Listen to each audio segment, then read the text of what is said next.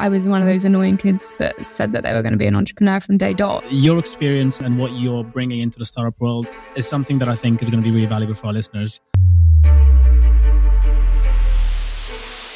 You're helping migrants and people that wouldn't have access otherwise. Now, that sounds like quite a big problem to solve. There's over 500 million people around the world who are underutilized. And yet, on the flip side, over 90% of businesses are struggling to find the right talent. Do you see any other areas that you think are sort of pros and cons of going for angels versus institutional investment early on?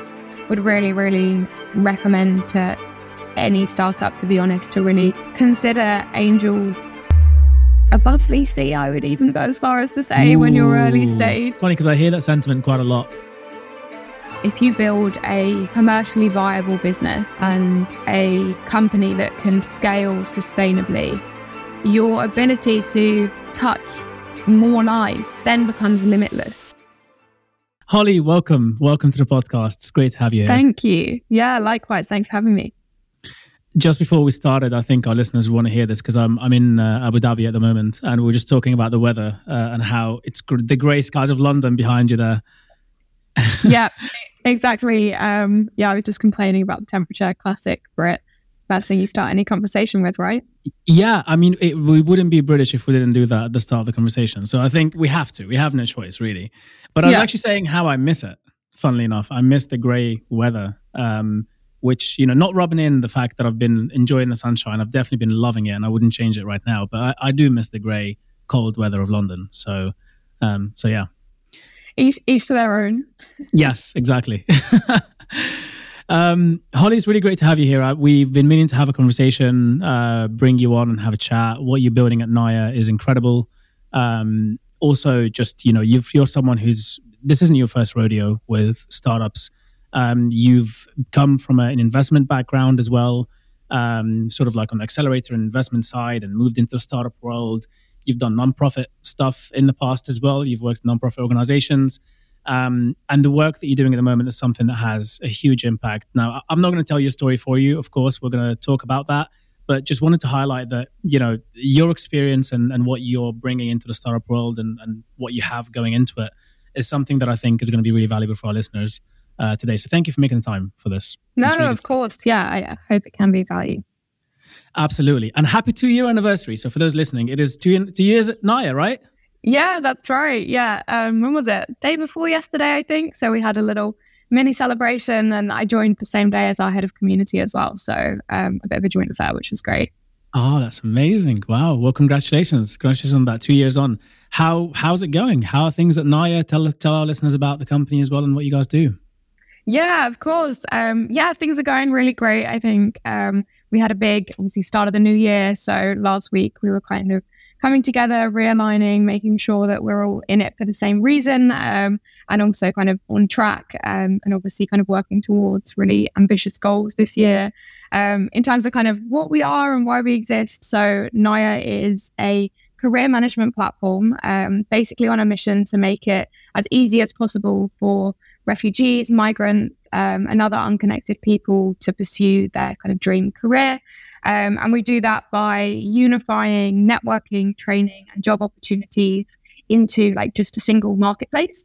Um, and then we use AI to match people to the right skills, people, and job opportunities um, that kind of match with their given kind of stage of their career and their career aspirations. Um, so yeah, that's what we do. Um, we've been up and running actually for three years. Um, so a bit of a plot twist in that I came yeah, in wow. after the first year. Um, but the whole business um, and the whole team are motivated more than anything um, around the impact that we're having and the people that we're supporting. So yeah, it's a it's a great working environment, and wouldn't want to be doing anything else. That's incredible. I mean, I know you do work to make sure that it's a great work environment for the team, and we'll definitely get into that later as well. I think there's a, a lot of lessons that people can learn from here. Um, a little bit around sort of Niya and your mission, what you're doing. So, you're helping migrants and people that wouldn't have access otherwise. Now, that sounds like quite a big problem to solve because, you know, sometimes um, from sort of reading the news and looking around, there can be skills gaps and there can be a whole bunch of other reasons as to why people may struggle to take up a new job in a new environment in a new country or whatever um, and kind of know how to navigate that world. Um, can you talk to us a bit about some of the stuff that you do to kind of help them around that stuff? Yeah, definitely. Um, it's interesting that you mentioned the skills gap because essentially that's kind of the much bigger problem that we're trying to tackle. Um, so when you look at the sort of labor market on a more kind of holistic level, um, there's over 500 million people around the world who are underutilized, which means that not only that's including obviously those who are unemployed, um, but it's also people who are in jobs that perhaps aren't fully utilizing um, their skill set um, and perhaps are kind of capping their pay grade as a result. So huge numbers of people. And yet on the flip side, um, it's you know, there's some crazy stats that would suggest over 90% of businesses are struggling to find the right talent. So if the talent is out there, then why is there this kind of mismatch? And ultimately, um, a really big reason for that is that there's a lot of communities and people out there who don't have the right access to opportunity, who don't have um, the right networks and people that can support them on their journey, who don't have access to the right education and training. Um, and obviously, each of those kind of elements are really key to someone in kind of moving forward in their career. Um, so, at the kind of broader level, it's obviously a, a, global problem, but we know by zooming in, working really closely with um, migrant communities as a starting point and other kind of low income groups um, in and around London predominantly, then we can start to actually bridge that gap um, and essentially use technology to, rather than kind of proliferate the inequalities um, in the labour market, actually start to close that gap and make it easier for people um, to advance. Wow. And I guess you touched on technology as something that because AI is obviously there's a big fear around AI potentially taking away jobs and making things worse for people and making things harder for people who are you know under um are underutilized. Um, is, is, is that would that be the right term to use? By the way, underutilized. Yeah, there's, there's a whole bunch of different terminology around it, right. um, but we we tend to run with underutilized. Um, uh-huh. Yeah, seems to resonate with most sense. of our audience. This episode is brought to you by EcoSwap. EcoSwap is bringing together the UK's favourite eco friendly high street brands onto a single gift card, allowing you to give the gift of choice. Where your loved ones can choose from brands such as The Body Shop, Rituals, Toast Brewing, The National Trust, and many, many more. And our gift to our listeners is 10% off your first purchase with EcoSwap when you use the code GOOD4PROFIT at checkout. What sets EcoSwap apart is their commitment to sustainability and ethics. They meticulously curate their brand selection, ensuring that each one meets rigorous standards set by esteemed certifiers such as B Corp, 1% for the planet, climate neutral, or they're a UK registered charity. With EcoSwap, you're not just giving a gift. You're choosing to support the UK's best brands that are genuinely committed to benefiting both people and planet. So go ahead, give an EcoSwap gift card today. Visit ecoswap.uk and use the code GOOD4PROFIT at checkout. That's good for profit with no spaces for your 10% off your first order today. Yeah, yeah, of course. And, and and I mean, so around that, yeah, there's obviously a fear that AI is going to make things even worse for everyone and so on. But obviously, on the contrary, using AI to actually help with that. Um, so as far as I understand, it, you you don't just help get people into jobs. Um, you actually help people get into training and and so on as well, right? How have yeah. you found the kind of the uptake from the the training side? Because obviously there is a, a, big need, a big demand in the market from the um, from the demand side. I don't know which way, which part you call supply and demand. So you tell me which one you call which, and, and we'll roll with that. yeah, yeah. So we refer to talent, um, so our users as supply, and then demand coming from the employer side or training providers. So from the supply side, we know that there's yeah. obviously a real need for this. Um, from the demand side, how have you found the uptake to be? How have you found the appetite to be in, in sort of in, in, the, in the, across different industries in general? Yeah, of course. So um, on the the demand side, if, if we just look at I guess jobs as kind of the the first point of call, um, ultimately most organizations know that the the secret to a high performing team is the people in it. Um, and obviously, you know, companies have become increasingly aware that di- there's a real kind of business case for diversity and inclusion, and actually bringing in greater representation into your teams can help to advance your performance um, towards your kind of goals. So I think one thing that we've really seen in the last couple of years is businesses um, starting to look beyond their kind of traditional sourcing channels outside of you know, LinkedIn and relying on um, existing employee referrals to actually source talent. So a lot of companies right now, for example, will actually be establishing partnerships with, um, you know, local youth groups, with, um, say, a refugee charity, different organizations who are providing frontline support and actually able to reach those uh, candidates. However, the way that Niya works is so we partner with all of those same charities and social enterprises and communities to actually aggregate this network of unconnected talent. So rather than businesses having to build one off relationships with individual partners, instead, through signing up to Niya, they are directly connected to the end user that could potentially be a really good fit for their actual role. So, trying to basically streamline this ecosystem and make it as easy as possible for organizations that want to tackle social mobility and support unconnected talent to actually do that work because currently a lot of it exists in silos um, and it's exactly the same with with training providers as well. So there are a lot of companies who actually offer free skills training um, especially in the kind of digital and tech space who will offer that training out to unconnected talent. Um, but the the challenge is again in actually sourcing that talent and then getting an understanding of whether or not their training programs are actually helping to mobilize people into long-term employment. So again, by bringing those stakeholders into Niya's platform um, and attaching kind of data tracking, it means we have a much mm. more complete picture of what is helping um, the people most in need and how they're actually, um, you know, slowly advancing in their careers. Wow, that's brilliant. Are you are you at a stage yet where you have enough data that you're able to kind of draw trends and look at sort of more on, on a more macro level, kind of look at different industries and see insights and things like that? Are you, are you sort of at that stage yet?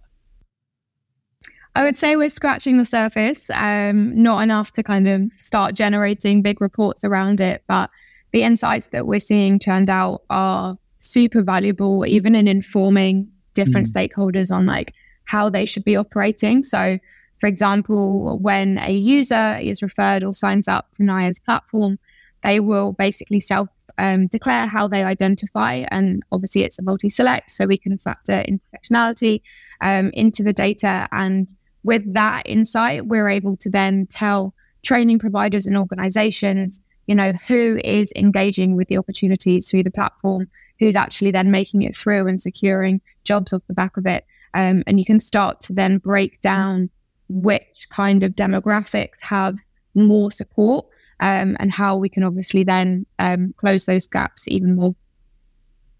Wow, that's so cool. I feel like uh, data scientists and anyone who's into data with this could, could just have quite a good time with that. Kind of look, look at Absolutely. deep into it. yeah, I feel I feel like you, your team probably geeks out on that uh, in in just just in day to day.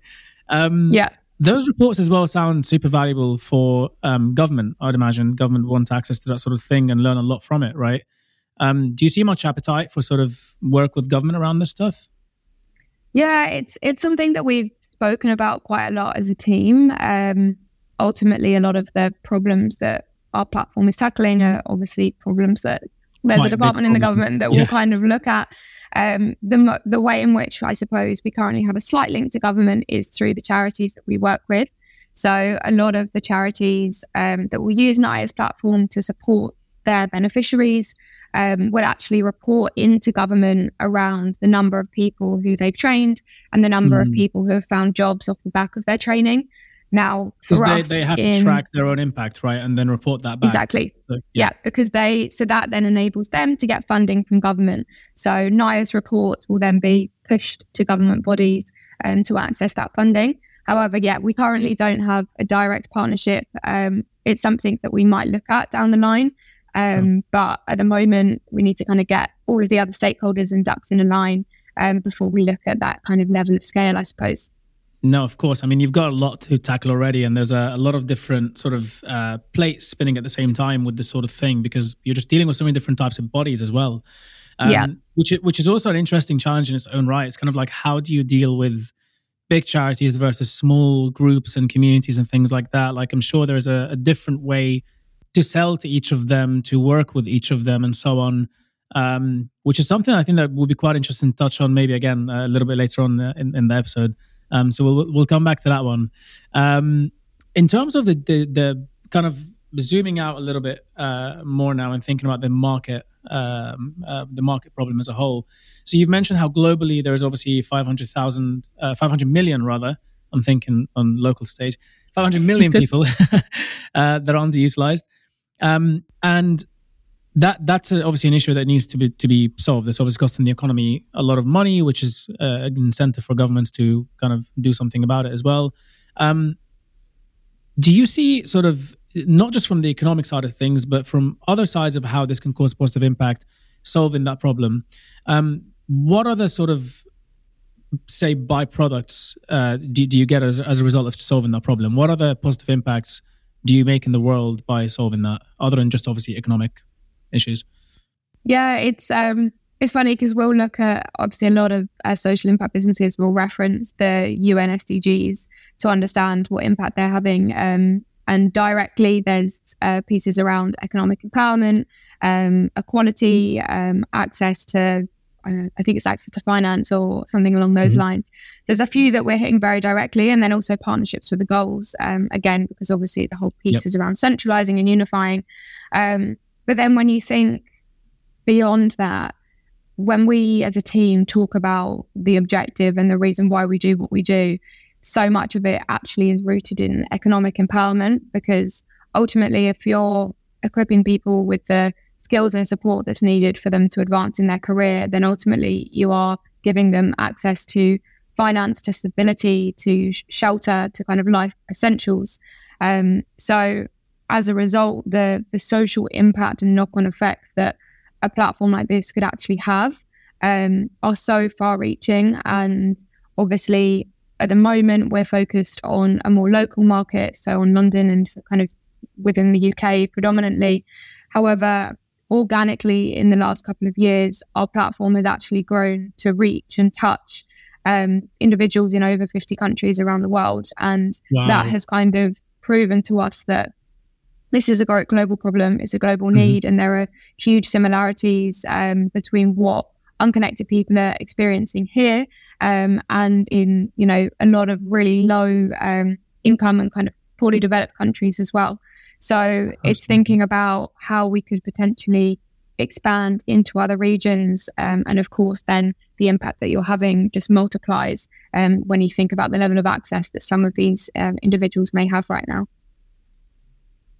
Yeah, that's incredible. That that's really interesting. That it's very similar problems you get um, in sort of, let's say, more developed countries versus less developed countries uh, across the world. Um, was that surprising for you to find out, or did you kind of have a hunch that that would be the case?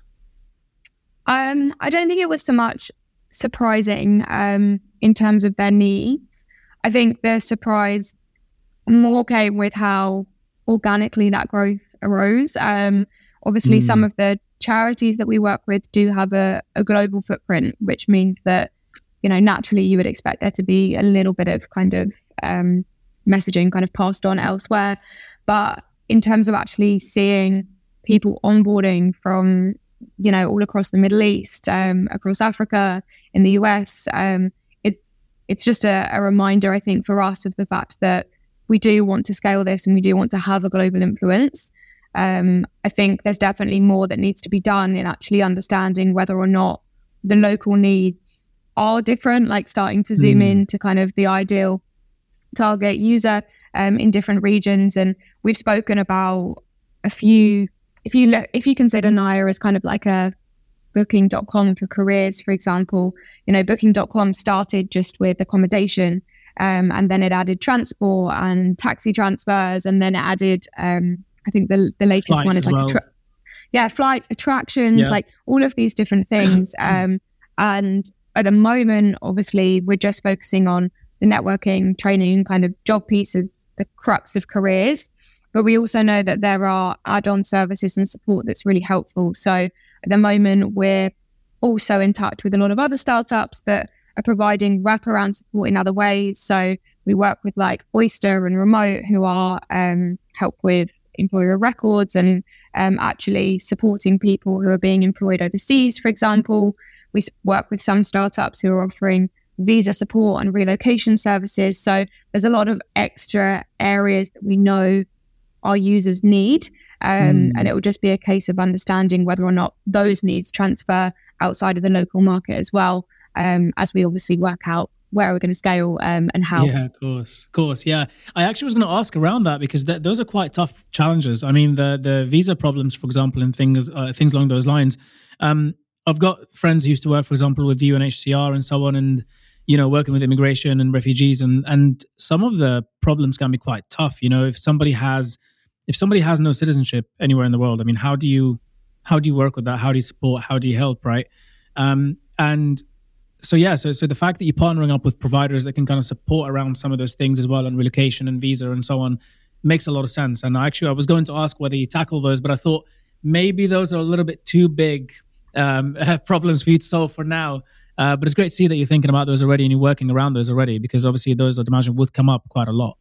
Yeah, exactly. Um, and I mean, obviously, whenever any small startup steps out, you, you can't be everything to everyone. And it's really mm. important mm. that we're aware of, you know, what our roadmap looks like and what we want to deliver. But what we can do is obviously bring in people who are experts in different areas, um, which is again the value in the marketplace model. Um, in the same way that we don't deliver the training ourselves, but we bring in and aggregate, you know, the best training providers. So it puts us in a really good position to at least make sure that our users are connecting with the right services that do already exist rather than us just reinventing the wheel. Yeah, absolutely. Absolutely. And that's, yeah, that's exactly it. Um, speaking of marketplace model, have you found that um, fun challenge to be? It's, it's uh, something I've got some experience with and um, I mean, I'm not going to project my own feelings about marketplace models. I think they're fantastic, but they are very challenging to work with. So, how's that been for you? Yeah, um, definitely interesting, um, but it always is, right? Um, I prior to working with Niya, um, I worked in other other startups that had marketplace models, so I'd kind of got some early insights um, into what it looks like in different markets. And I think for us, we've been quite creative um, in terms of how we can make sure that we're scaling that supply and demand at the same point in time. One thing that we've really learned is that our value sits in our user base. Um, if we're able to effectively scale the biggest network of unconnected talent, the value that we can create to employers on the flip side of the marketplace is exponential. Um, and when right. we explain to organizations that we have this network and that obviously our AI tools will help to match them to relevant talent and all things like this. Um, actually getting client demand isn't an issue, which is is a really great problem to have, but it means that we have to scale the supply side of the marketplace first.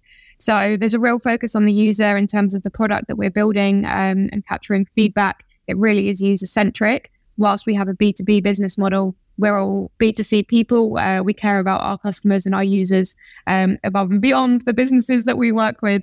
So um, ways that and we've got around that, that, which is incredible.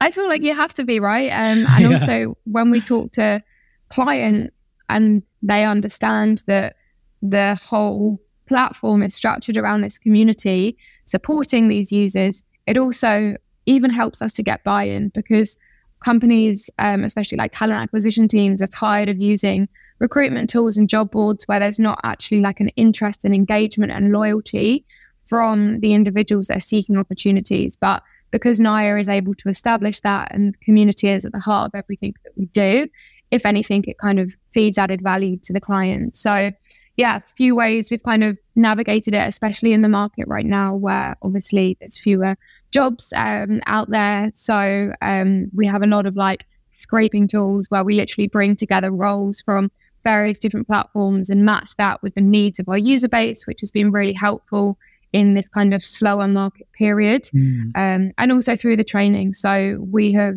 built partnerships with some of the biggest um, sort of free skills providers huge enterprises um, who have effectively onboarded all of their free training resources onto Niya's platform.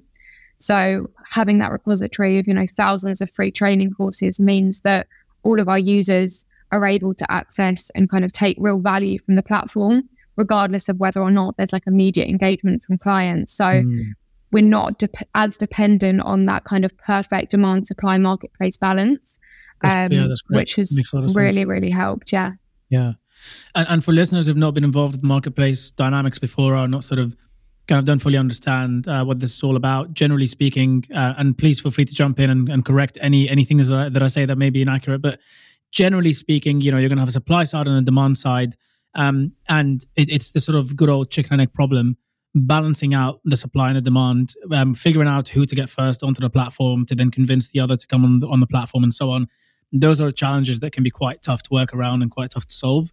And so it sounds like you found a, a pretty good solution there by kind of thinking, you know what, we, we know we know what the ultimate value we're looking to provide is and for whom and we'll do our absolute best to continue to provide that value even if one of the sides of the market is not necessarily um, as active uh, as we hope uh, we hope for them to be and in your case one of those sides happens to be um, obviously employers and training providers and so on which in a downturn or or when the economy is not as you know as as fun or or, or as exciting um, then then obviously that, that, that can sometimes cause some problems there so um, so yeah, very smart. It sounds like um, pretty incredible what you guys have kind of uh, put together there.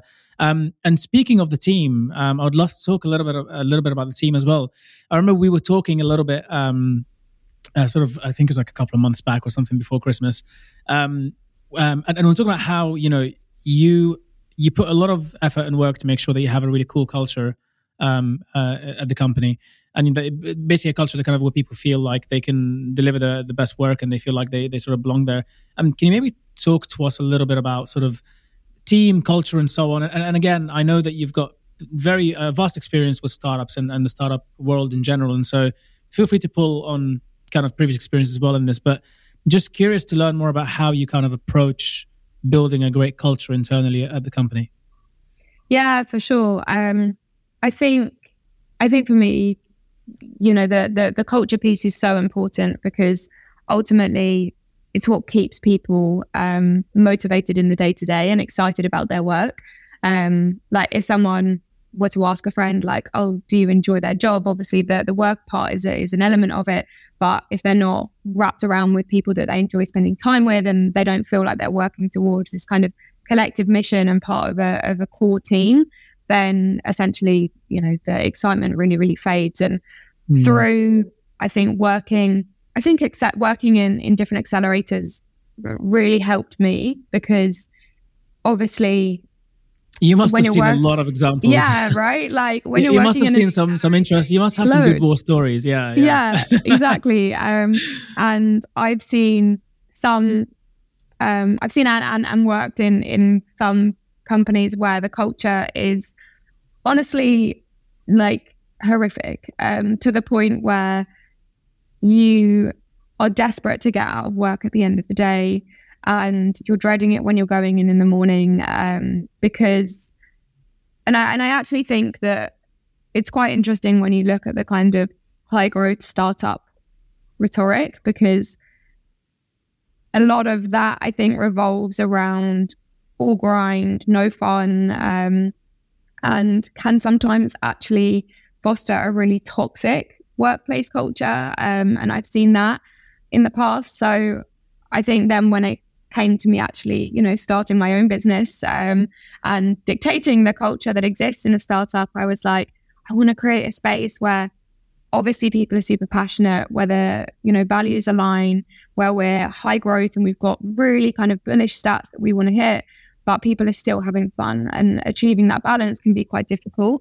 Um, one of the main ways that we navigate it at Niya is we have really um, abstract, I suppose, rituals as a team and trying to, I suppose, make sure that we create the time and space for both hard work, but also fun and bonding and feedback and transparency.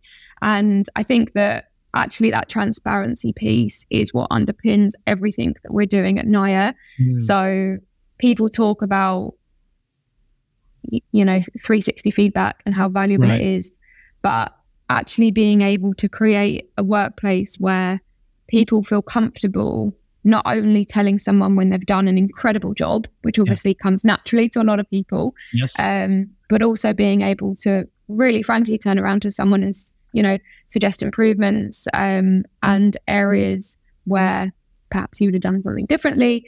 Um, it, it can be a lot harder. And I think it's all deep rooted in trust. If you can Mm. create a culture where people trust each other so much that they know whatever is coming out of the person's mouth is in the best interest of your that individual, but also of the company as a whole, then suddenly you find that there's not as much getting it sort of in your way. Certainly, then everything that does get in your way is stuff that sits out of your control. Um, but you as a team can then kind of move collectively um, in a single direction. So, yeah, I'm not sure if I've Wow. explained that very clearly. No, absolutely. I'm, I'm gonna I'm gonna dive deeper because the, this is so this is so interesting, and, and the thing is, it's very hard to do this. It's very hard to actually implement those things. Um, how do you build trust between a bunch of people who don't know each other, who've happened to land on this mission that they're on at the same time? I mean, th- there is obviously that the fact that you're an uh, an impact startup in some way helps a lot because there's that shared mission, right? yeah, But 100%. beyond that, how do you build that trust? And especially, how do you do it, quote unquote, up the chain of command, if that makes sense? Yeah. Yeah. Um, the, the impact piece is definitely at, at the core of it. And we had, I mean, to give you an idea, we had a session last week, um, again, start of the year, um, where we all kind of came together um, and basically we're talking about our why. Um, you know, why do you want to be building this company? Um, you know, why are you motivated every day to actually, um, you know, try and support the communities that we work with, um, and by actually unsurfacing the kind of more gritty conversations, um, that's when you're able to start being really vulnerable with each other. And everyone says, right, you know, the best relationships are formed off of vulnerability Mm. and you need to create a space, you know, where people, it's like psychological safety. I think, especially in the workplace and where you talk about moving up and down a chain, you need to create psychological safety before people feel like they can be vulnerable to then create that that trusting relationship. Mm. So that's why I think actually the rituals piece is is super important because it's the environment and the meetings that you set up as a Mm. team. So, for example, every Friday we all come together as a team, and a lot of people laugh at this. They're like, "What? You go into the office on a Friday, like of all days?" Um, Okay. But every Are you- are Friday, you- We'll come into that later, but are you part remote, I presume, then? Yeah, yeah. So Okay, um the the most of the team come together every Wednesday in the office and then on Right. Friday we get together but not in a normal office setting. So Uh-huh. it's much more kind of like laid back. Um and a good chunk of Friday is dedicated towards us talking about, you know, what what's what's making you like mad at the moment in life. It, it doesn't even Mm. have to be work related, but also outside of it. And we use the mad, sad, glad framework. Um, but we encourage The, people sorry, the what? Mad Sad Glad, the framework. Got it. Do you know that? Yeah, yeah. Um, yeah, yeah. It just but it broke up a little bit. I wanted to make sure that we get we get the the full sentence. Yeah. Um, but we're encouraging people to actually talk about life as well as just Mm. like the what they're doing in the office, you know, nine to five or whatever. Um, and so then you start to build these kind of deeper relationships. Um, and because you're removing yourself from a more typical work setting, you kind of just see everyone relax a bit. You know Mm. um and it's a really nice way to end the week on a high Mm. you know we uncover some of the challenges that people are facing um and we celebrate the highlights and then we all go our separate ways um and then obviously reconvene on a monday feeling like super re-energized and like like there's nothing that we're holding um Mm. it just feels lighter yeah I no guess. absolutely no, that's that's brilliant and i th- it's it's just it's one of those things where a lot of people talk about these things and uh, but I've, I've found from experience that i you know i personally struggled to like building a great culture in a company is something that's quite difficult to do. And rituals what's interesting is that the more and more um the more and more examples i see of good cultures and and in, in, in great companies the more and more i find weird rituals. I mean I was listening, for example, to um, Lex Fridman's uh, interview with Jeff Bezos uh, a few days ago, and you know they do the whole um, they do, for example, the whole memo thing. So before the meeting starts, people come in with a crisp document. So they, you know, the crisp document, messy meeting thing, right? Where they come in with a crisp document, really well written out. It's a memo, and everybody has to read it before the meeting starts. You know, so it, it's there. It's all very honest and very clear from the person. But then the whole thing about trying to let people who may feel as though they're not able to speak up when there are senior VPs, for example, in the room, letting them speak first and say their opinion first and making sure they're heard before they kind of move to different people. Um, and and there are things like that exist in pretty much every company that seem to have something around the culture that's kind of figured out. Now, obviously, there are many views out there about what the culture is actually like at Amazon. Um, whether it's the same in the office versus the warehouses, that's something that yeah, that's something that, that I personally don't know enough about. Um, but I, I've definitely heard some things that suggest that it's not quite as uh, as nice as it seems. But certainly in terms of being able to um, get to transparency, get to truth, quote unquote, um, getting to that can be really hard in an organization where there are so many people involved and you know people may not feel comfortable to say everything fully as they see it or as they believe it because they're afraid that there might be a negative reaction or that there might be some negative consequences on the back of that. Um, and so doing stuff to try and, and get to transparency and trust between team members is something that's vital for, for every company. And I, I think it's just something that's been, um, I've been thinking about a lot over the sort of the last few months and thinking about how to implement that and so on and looking at different examples of doing it. What you're doing sounds really interesting with that. The kind of trying to allow people to feel as though you know you can be a human being you can be vulnerable at work that's okay. Um, and and we're not like nobody here is going to be um, harsh for no reason or anything like that. This is a a, a nice environment where everyone can speak up and, and be themselves effectively.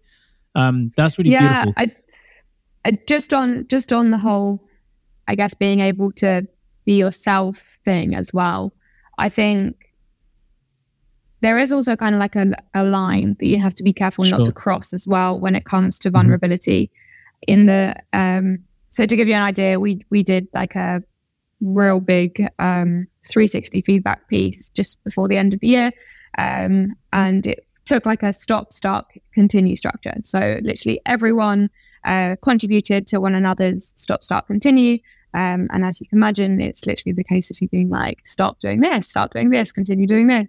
Um, And what we did is um, we actually distributed that sort of asynchronously, so silently. Everyone mm-hmm. completed it.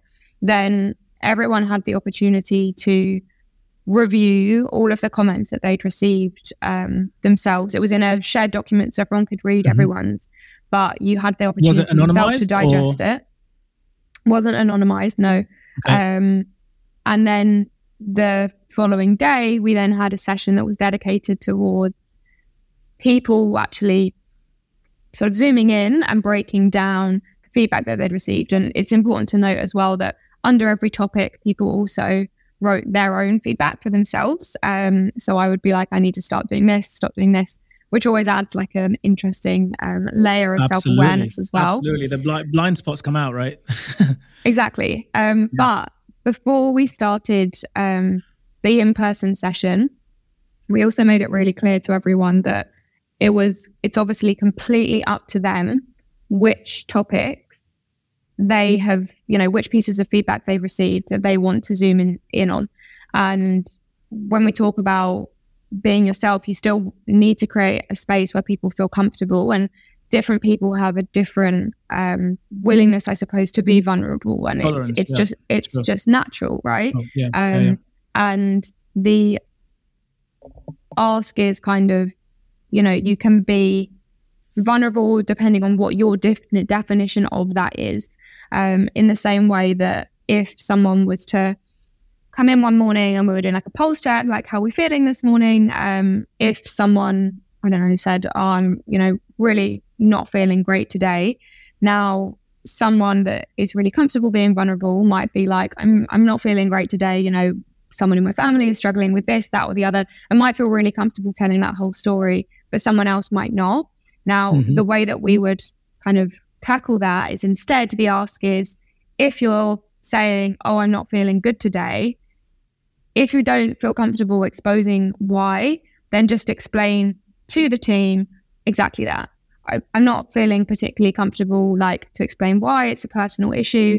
Um, this is how best that you can support me. Now, without pushing someone to a point of feeling uncomfortable mm. um, and kind of, you know, tipping them over their threshold, you're still creating this culture where people feel like they can be honest and vulnerable and be themselves Which is um, the in how they're behaving. Aim, right? Yeah. Yeah, exactly. Um, so it's not we're not we're not expecting everyone to like declare their greatest secrets um, and walk around um, behaving in exactly the same way by any means. no. That, that's great, and that's really good to hear because that sounds that that would also be a version of toxic, if if if anything, really. If that's yeah, pushed exactly. on people, that's not very fun. So, um, yeah. Let me let me push back a little bit on that because there are a lot of different viewpoints around this sort of thing, vulnerability in the workplace, and so on. Um, it's something that's in discussion. That there are, we're moving more and more toward a world where there is vulnerability in the workplace and so on. Whereas if you look at how things have been for the majority of the past X number of decades, it's just like, you know, work is work, life is life. That stays at home. You don't bring your emotional life into work. You're just here to work and get things done and then go home and do whatever you want after that. Um, and also an element of we need to be practical and grind and work hard and stopping and checking in and these things getting in the way. It's going to take up time and effort and so on. And we don't have the capacity to do that. We're a startup that's trying to get things done and work our backsides off to make sure we can achieve X, Y, and Z. So there is still a bit of a debate around that happening uh, online. It seems that the world is moving more and more in a certain direction. Um, I would love to get your thoughts around what you think of that debate as a whole, and kind of if I was to say, if I was to assume that I am a um, you know, I'm on the complete opposite end of the spectrum. I'm expecting everybody to come in at 9 a.m. and leave at 9 p.m. and do that six days a week. Okay. Um, and I and then let's say I'm arguing that I'm saying that that's more efficient. We're going to get more things done because we're working more hours, and eventually we'll outcompete you. Let's say, right? What would you say back to to that sort of approach? Yeah, um, I hope I'm not putting on the spot, but- but I think it's an interesting debate. No, no, no, no. It is really interesting because I've I've actually worked I've worked in a company where that is the that is the culture. It you know, we got in every day at nine um in the morning and we weren't allowed to leave until eleven at night. And that was just oh the expectation. And I had no idea, absolutely no idea when I signed up to the job. I moved country for it, got there, didn't know anyone in this country, first day on the job. Um, really young, I was like, oh, you know, what does your day to day look like? Um, standard question, trying to make friends. Anyway, this this guy turned around to me and said, oh, yeah, we get in at this time, we leave at this time.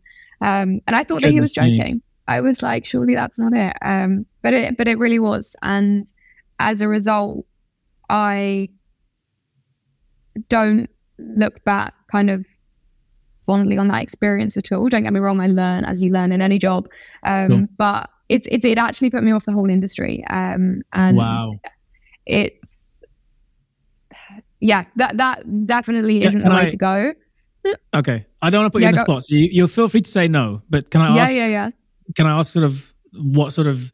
You don't have to give the exact name of the company or anything like that, but what kind of industry it was, or what kind of sector it was, and you can say no, like you don't have to. Yeah, no, no, no, of course. So I was I was working in venture capital, um, okay. which is obviously very interesting now as a founder, um, Mhm. as running a startup that is fundraising, um, and it's also, I guess, giving me perspective in terms of like who I want to raise money from as well, um, Mm. and the kind of teams and individuals um, that I want to be supporting us in our journey.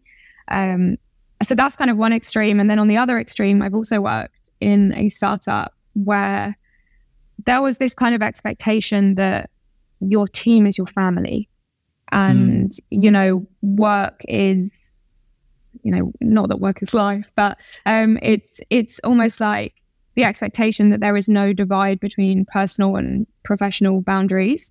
Mm. and i also really struggled in that work setting. And it, at the beginning it felt incredible because i was coming from that VC space um, and the other extreme. And all of Give a sudden, love, I felt please. supported. and I was like, yeah, I've got friends at work. Like, yeah, Yeah. we socialize all the time at work. And um, this is my life's purpose and everything like that. And you, Wow. you would think that I would feel that now even more that I'm running a business, right? Like, Mm. you know, Niya is so much of my identity now.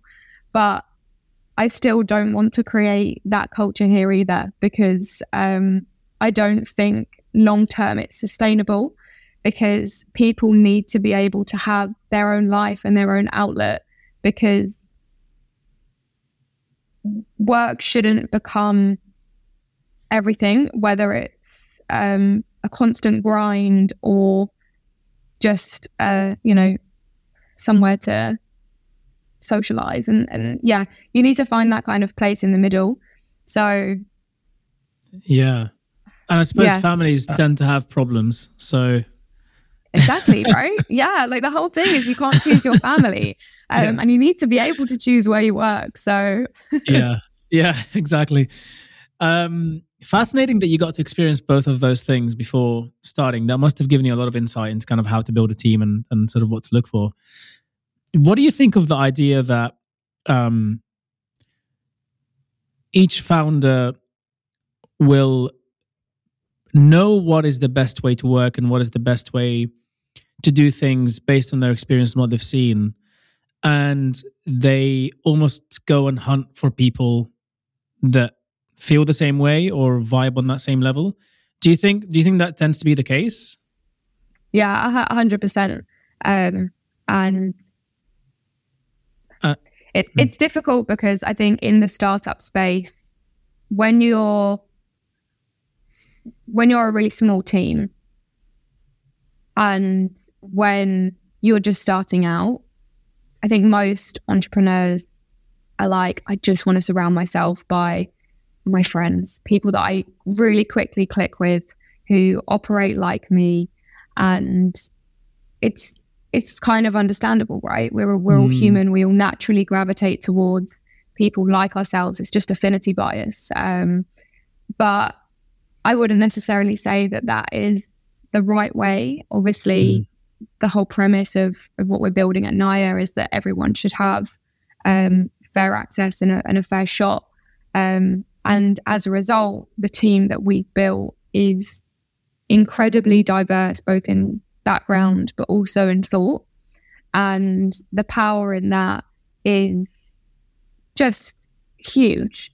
Um, and I, mean, above and beyond what goals we're achieving, um, and kind of like the map out of skill sets, but even in terms of like when you're sitting around having lunch together, you're actually learning about different cultures and different perspectives, and it's just super refreshing.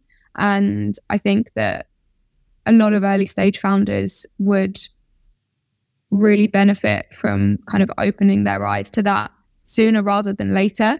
I think a lot of companies will hit like, you know, Series B and suddenly think, oh, actually, we should probably, you know, take a look at the diversity of our little bit. team. Yeah, Mm. exactly. Um, it goes back to that business case, right? Like, we're not here to tick Yeah. boxes. Um, it actually does make a difference. So, from the examples that you've seen, I mean, you've seen a lot of different startups and uh, throughout your journey with accelerators and, and VCs and so on, and, and obviously what you're doing now, um, you know, first-hand experience. Um, what would you say is sort of like the biggest benefit? Let's let's let's talk from the um, from the startup, from the economic sense, from the kind of startups growth sense, because you know when you're talking to uh, VCs or when you're talking to um, investors, they will obviously if they believe in the the mission you're doing that's that's a different story but they will also want to understand you know why are you spending time on this? How does it help the business? So um, what would you say is kind of the biggest benefit of having uh, a diverse team and trying to to actually get that done early on? Yeah, I I think above anything, it you know your your your team should really be representative of the market that you're serving, and we have um, in our team people who have very lived experience of of some of the challenges that um, you know our, our users are facing, and in just the same way of like a big corporate company, you know, a, a corporate company that operates, you know, is headquartered out of London they when you think about the, the diversity that exists in, in London's population, like you, you should be reflecting that in your team. It's taken companies mm. long enough to try and strike up like 50 50 gender balance, but it goes so much further than that. Um, so, yeah, I think yeah. that would probably be the biggest piece of representation for sure. I guess you're touching on a really important point there, and that is kind of having empathy. And if you're a startup and you're building out something for your customers, you ought to have incredible empathy for your users and who you're building for, because that's that's how you build something that they really want and they want to use and that they that will help them the most in whatever it is that they're trying to accomplish.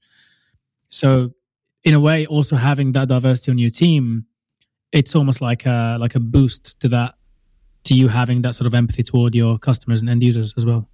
Yeah, which then just is a boost to getting validation, right? Yeah, absolutely. Yeah. Speaking of validation, you mentioned your fundraising. yeah. How is um um can is that something you're able to talk about publicly for now? Okay. Yeah, yeah, absolutely. Um yeah, so we are we're fundraising from angel investors. Um, we're doing kind of a, a bit of a pre-seed bridge now, um, if you want to call it that.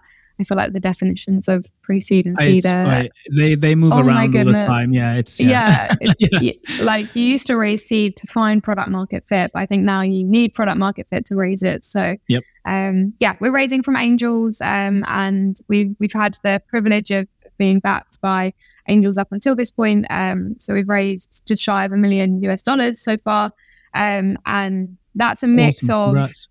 thank you. Um, yeah, angels who have got experience like working in this sector, um, angels who have, you know, founded businesses before and exited ventures, so can kind of support with that angle. And then a huge number as well who are impact driven and just hugely passionate about the problem that we're setting out to solve. Um, so yeah, it's it's actually been really great for us, not just in terms of the access to finance. Um, we now have natural advisors who obviously have our best interest at heart, mm. who we can go to when we're you know facing any challenge in any area of the business. So would really really recommend to any startup, to be honest, to really um, consider angels above VC, I would even go as far as to say Ooh. when you're early stage. Ah, um, interesting. All right. Yeah. Now it's, it's getting um, juicy. it, it, yeah, it's been great for us. That's that's. I actually, it's funny because I hear that sentiment quite a lot um, from uh, from early stage startups that are saying, guys, you know, just guys and gals, of course, go and go and raise from from angels who really believe in your mission are going to support you um, throughout that, as opposed to just going for institutional investment.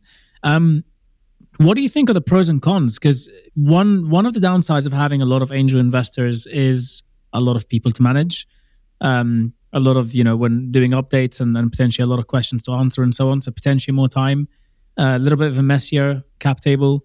Um, but of course, the upside, like you mentioned, is you get to have a lot of advice and a lot of incredible people that believe in what you're doing.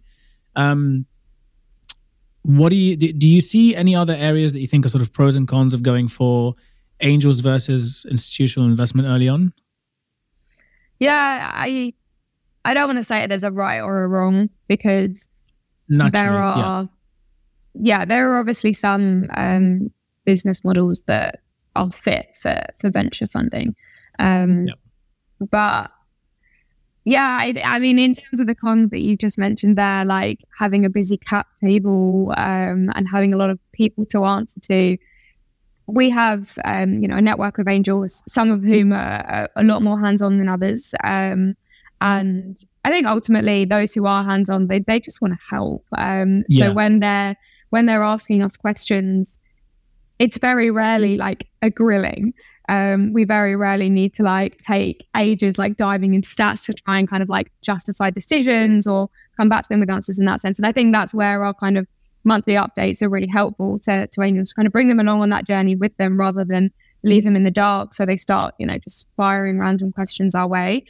And then one way that we have kind of navigated the messy cap table that so many um, founders fear of is through um, SPV platforms. Um, so bringing lots. Like Exactly. Um, yeah, bringing yeah. lots of investors in through like a single transaction just means that your cap table can be kept a little bit cleaner. Um, but I think the there are obviously VCs out there that we think could be could be valuable to us. And um, when we look to our seed round, probably towards the end of this year, um, we're certainly considering the VC route rather than just kind of doubling down um, on like you know larger ticket angels. But it's also, I think, working in the impact space. It's a really interesting ecosystem to have to navigate because on on one hand, you know, the problem is so big and the team is so driven that we want to scale a you know huge business and, and we mm. want to see that commercial viability there. So having worked obviously on the other side in vc and seen you know the screening criteria there are you know massive parts of what we're building at Niya that would suggest that we are venture backable. But then on the flip side the impact piece is never going to come it's never going to be sacrificed for growth because we wouldn't be doing what we're doing if we weren't having an impact. And from our experience, it's a lot easier to, I guess, make angels understand that than it is to make institutional investors understand that because ultimately VCs are reporting to their LPs, right? Um, yes, they're taking risks, but if they can mitigate that risk by going for a business model that they've seen validated in the market that feels safer, then I think that's a lot a lot of the time they'll yeah. kind of now gravitate towards that route. So mm. I think the type of business that we're running is what has really kind of dictated to us and proven the value of angels um, above mm. anything. Yeah, and and obviously VCs are venture capital uh, firms, and or and, and LPs are limited partners who are the people that VCs will tend to raise money from. I've had some comments back from people who are getting into business, and sometimes we throw terms around on the podcast. Um, yeah, and sorry. Like, Can you please help me? No, no, I, I do it. I'm even I'm I'm really bad at that.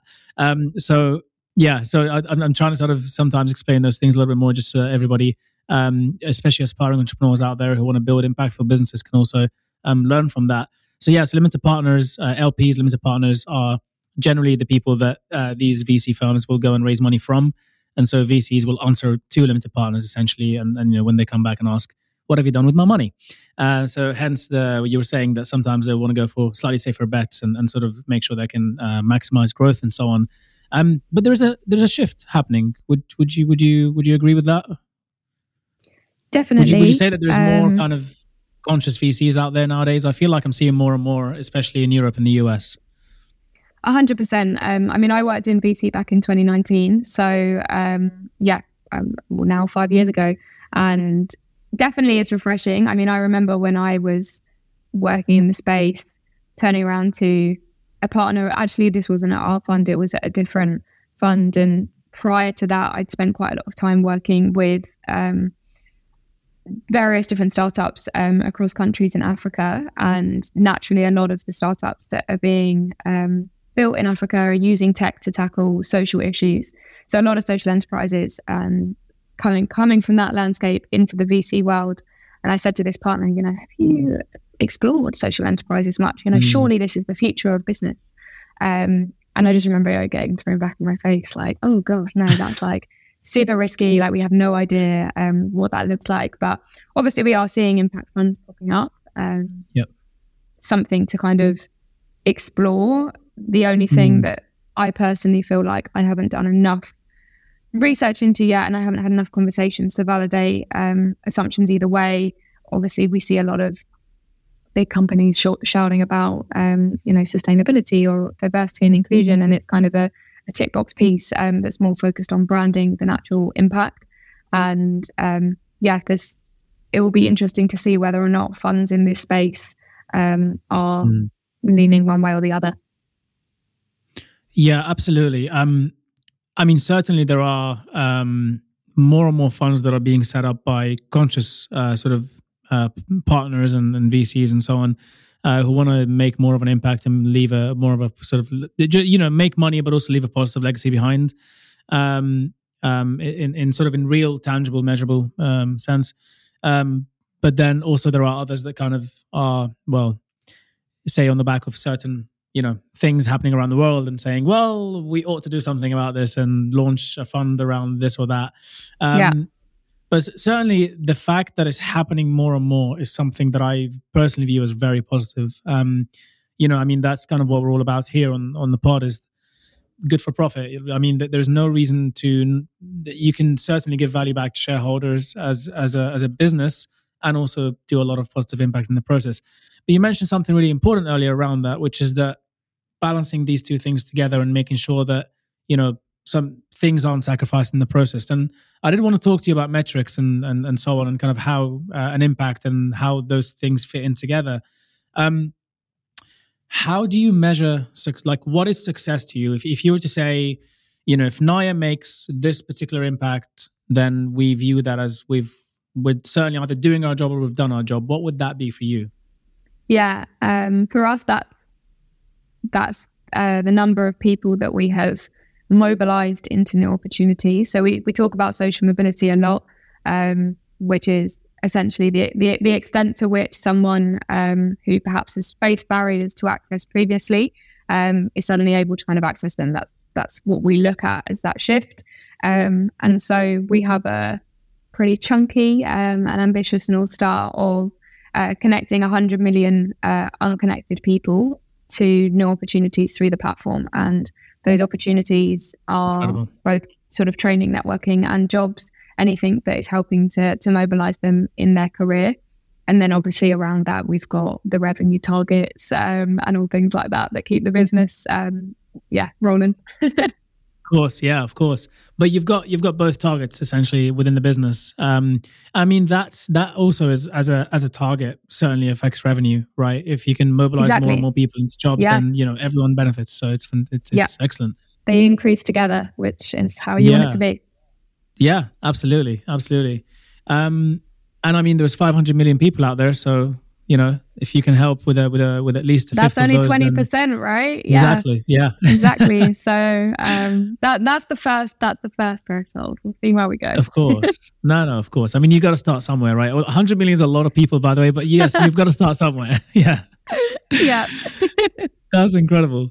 Um, how do you work with the team internally around metrics? And, and I mean, are metrics a big thing in in, in Nia in Niya rather? Sorry, is, is that something you think about a lot internally? Yeah, definitely. I'm like the um, I'm the metrics person. I'm the one that um, structures the OKRs. Um, So you're the one that chasing geeks out on everyone the data, for- essentially, right? You know, there's nothing I love more than like beginning of the month setting out the OKR spreadsheet. You can imagine last week I then had the whole year OKRs to set out. Um, wow. Yeah, so we have um yeah, we we work off of OKRs and then we have um higher level KPIs, which I suppose are the core metrics that are always going to be important to us, which is around like, you know, the volume of users that we've supported, so acquisition, engagement, um, same on the client side, you know, volume of opportunities, all things like that. And then every month we reset OKRs um, and they are then all kind of quantified. So um, just means then every single week. So on our Fridays, we review the progress that we've made towards those OKRs. Um, and then every month we will reflect on the progress. And then we do like a bit of a session where we note down the highlights, the challenges. Um, and then that will then feed our investor update. So it's important then, I guess, we want to make sure that every decision that we make in the business is data driven. I know that a lot of companies Mm. you know aspire to that um, but it's been super super important for us in making sure that we're that we're grounded and sort of moving in the right direction because as we've already kind of touched upon obviously this is a, a huge problem um, we're already serving you know a few thousand users so there's a, a lot of information to absorb and it's very easy to get kind of sidetracked so if we can anchor what we're doing in our day to day to okrs that will contribute towards you know annual and then kind of you know ongoing objectives of the company then uh, just kind of keeps us on track which is great Yeah, absolutely. And do you want to share a metric that you're really proud of, something that you hit recently that you were celebrated as a team? yeah um so we've just surpassed 3000 users on the platform um which is great so that was actually on our mvp so um once we hit 3000 users on the mvp uh, it timed out perfectly with the official launch of our product after our CTO came on board full time. So big celebration of that recently. Um, and the next target is we want to have 50,000 on the platform by the end of this year. Perfect. That's great growth right there. I'm not going to calculate that in my head, but that's great growth. um, that that's super exciting. So data is obviously very important to you, and you mentioned data driven, being data driven. Um, I, I want to talk about that a little bit. So one of the things that I um, that I guess I've been toying around with in my head um, for a while now is when to trust hunches and intuition okay. and when to just absolutely demand that there is data that everything is data backed and data driven have you have you ever th- had a similar kind of thought process around this um, I, yeah. I, could just be in my own world, just kind of, you know, just no, wasting no, away no. on my on my Sunday walk.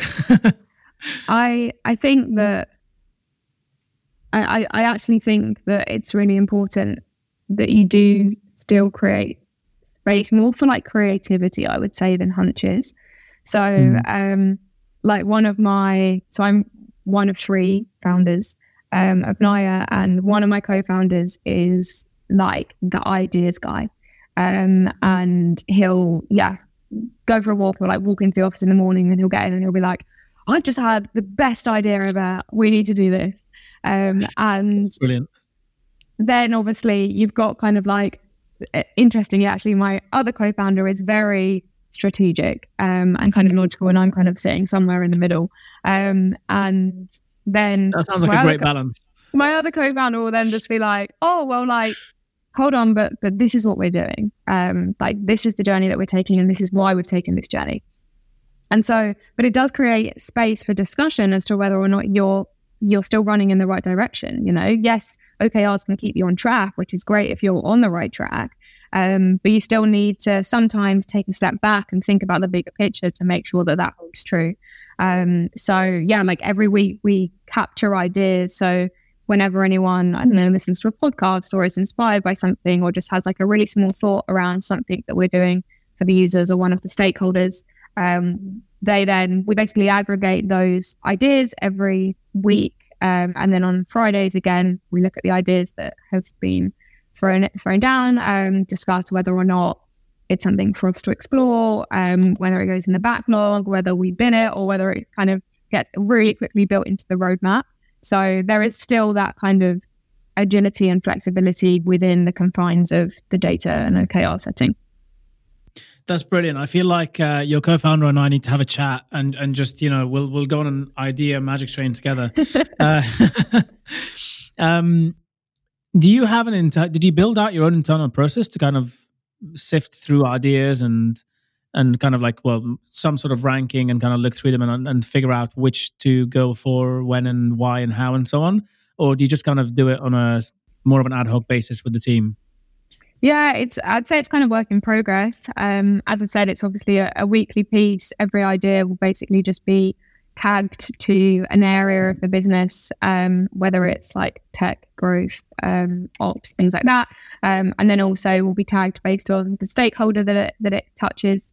Um, the good thing is, is because we because we're so close to all of our users, and we've made sure that we're always in a really strong position where we can get feedback and input from people that are using our product, it means that if we ever have kind of doubts or queries, and we will be able to go directly to our users and kind of get their input. So that's kind of the the general order of play, I would say. Um, mm. But it, it kind of varies. You can't have a process for everything, right? No, no, of course. But I, I, feel like based on what you were saying earlier on, the fact that you love data and whatnot, I feel like it's correct me if I'm wrong, but I feel like you might get lost down there and think, you know what, I'm going to create the perfect system to make sure we're ranking whatever. Um, yeah. I, I personally know that it can be easy to get lost down that, that rabbit hole, but yeah, ultimately it's 80 20, right? A hundred percent. Um, and yeah, I, I actually also think that when you're early stage, there is also like an element of what you do that, that does just need to be scrappy.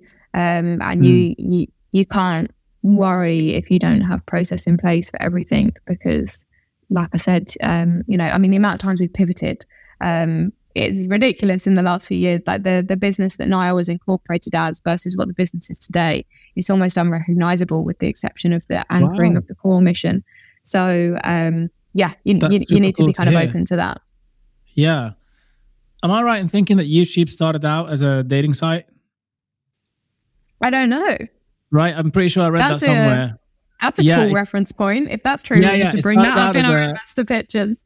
yeah, exactly. It, it started out as a. I'm, I'm pretty sure this is correct, and please, if somebody knows, feel free to let, to let me know. Um, I'm pretty sure it started out as a dating site where you effectively make a video and send it and say, "Hi, this is me," and introduce yourself, and then no other way. people can do the same thing, and you can kind of match that way. Yeah, and then eventually turn into YouTube. So, so there you go. So pivoting is is definitely a, a, a natural part. So, Absolutely. How do you how do you navigate that? How do you work around that kind of? Um, I guess it's easier to do when when you're a smaller team um, to kind of pivot and, and move around. Um, do you did you feel like whenever you needed to pivot, there was always buy-in from the team and the co-founders and everybody else that okay, guys, we we kind of all need to pivot, and, and there's a general understanding between everyone that that is the right way, or was there a piece around sort of delivering that in a way to make sure that kind of there is buy-in from from everyone? Yeah, I I actually do think that there is a way of delivery um, because you also want to obviously make sure that the team are, are really confident in the direction of the business and that they are really brought into it. So, as I mentioned, um, quite quite often as co-founders, so the three of us will like come together and we'll um, look at these bigger ideas, and we're talking more, you know, the the much longer term direction of of the organization. Like when I said that booking.com structure, right? Like are we even considering these other pillars? What do they look like? Because also that that's what feeds into investor conversations. That's what investors care about, the kind of longevity piece. Um, and we will make sure between the three of us that we are that we're really aligned and really clear on what direction we want to go in and above anything why so that if there's ever a need to communicate a big change with the team it doesn't come as a shock um, mm. because and, and to be honest this has come from from learning so one of the first times that we pivoted well i wouldn't so much say pivot it's more being kind of a it's always been quite a natural i guess transition so um for for example, when when I very very first started, um, so this was in the the year one that I wasn't there, it was a kind of train, hire, deploy structure. So similar to Andela, if you know um, Andela, basically mm-hmm. partnering with refugee charities, upskilling um, people in tech, and then directly outsourcing them on like a consulting basis um, to different organizations. Mm-hmm. Right, validated the need for talent, the need for skills, training, all things like that. Um, but obviously, it's not really scalable and it's a big problem. Yeah. We want to have a huge impact, hence um, the shift to the kind of platform play. So when we first started um, around the platform, we were just focused on jobs. Um, but over time, we realized that we weren't actually really tackling social mobility because we weren't looking at training and networking. And like I said earlier, you know, then you're at a risk of just reinventing the wheel. We're just suddenly another job board that helps unconnected talent, and it's it's just helping businesses yeah. be like, oh, yeah, I'm yeah, diverse. And there, there isn't real deep value being offered there. It's just, yeah, exactly. So that's where we started. And then to suddenly have to tell the team mm. that actually we're looking at something much more holistic here. And we've now got these two huge other pillars that means that the tech needs to work more like LinkedIn um, and enable networking and messaging. Um, and then to access soft skill training and hard skill training, and you're adding a whole other stakeholder with all these training providers in. Um, it feels like a really, really big change. And we definitely didn't handle that in the best way, I would say. I think it came as a mm. as a real shock to a lot of the the team members and they were then, I guess, unclear on where their kind of day to day tasks were fitting into that bigger vision. So um, mm in any of the kind of changes that have come subsequently, we've made sure that when these really big ideas come about, they're held until the confidence is there that we can actually go out and be like, bright team, this is what we're thinking. What do you think? You know, getting their input so that they don't feel like they're just being dragged along um, on that journey, and and also get getting their input and ideas is is hugely important. Like like I was saying earlier, you know, they they they all have their own touch points with different parts of the business. Um, so yeah, I would say the only kind mm. of process there is just making sure that you're having the right conversations with the right people at the right time. Yeah. Yeah, absolutely. Yeah, I mean that that's that's that's really cool, and it, it's um it's amazing that you sort of tried that and learned from it um the first time around, and then kind of realized there okay, there's definitely a better way to do this, and you sort of yeah. trying that and constantly iterating around that. Um, yeah, because pivoting can be quite tough for for the team. I mean, often, um, and I know you mentioned earlier on about how you know the the business work is not your life. Um, but I also understand that as a founder, it, it's not that it's your life, but it's something you think about a lot, at least, right? Yeah. And and it may not be the same for um, other team members um, who aren't as you know they, they believe in the mission just just as much and they want to do everything just as much and they work very hard and everything, but they may not think about it day and night like you do as as one of the co-founders, right? And so being able to um, being able to, to sort of communicate that properly and the thought process properly and making sure people are involved and you know you're not sort of skipping too far ahead without kind of illustrating why it is and that you're moving in that way why, what you're thinking is definitely something that's that's really really helpful to do because otherwise pivoting can become quite tough and people think well i thought we're doing that thing and now we're doing this thing and i've just created this whole thing for the last two months thinking moving in a certain direction. Now i'm going to have to think about it again or whatever. So um so yeah really really important piece and then, of course, you mentioned you hired people for a reason. You know, they're clever people and so on. So getting the input is, is really useful. I guess one of the things around that, maybe I'm digging a bit too deep into process here, just just kind of curious to, to understand a bit better. But do you tie that into, do you kind of chuck that into the weekly meeting sort of thing? Or do you do like regular retros to kind of sense check, are we moving in that direction? Where are we going? Or uh, do you have something around that? Or is it more just, again, as and when it comes up, you know it's there, you feel it, and then you kind of work with it. Yeah, so that's where the kind of end of month um, reflection piece comes in. Um, before obviously then you go into the next month um, sure. of planning. So um, yeah, we'll, we'll always dedicate the time for that reflection then. Really cool. So people listening who are looking to start things uh, and or, or early early earlier in the stage can certainly learn from all of that. Um, so we haven't um, touched very much on AI, and I really do. I want to talk about that uh, about AI. We said we'd touch on that later. Um, so I guess now is, a, as good a time as ever. Um, you use AI internally um, in the company to provide matching for people with opportunities and and so on.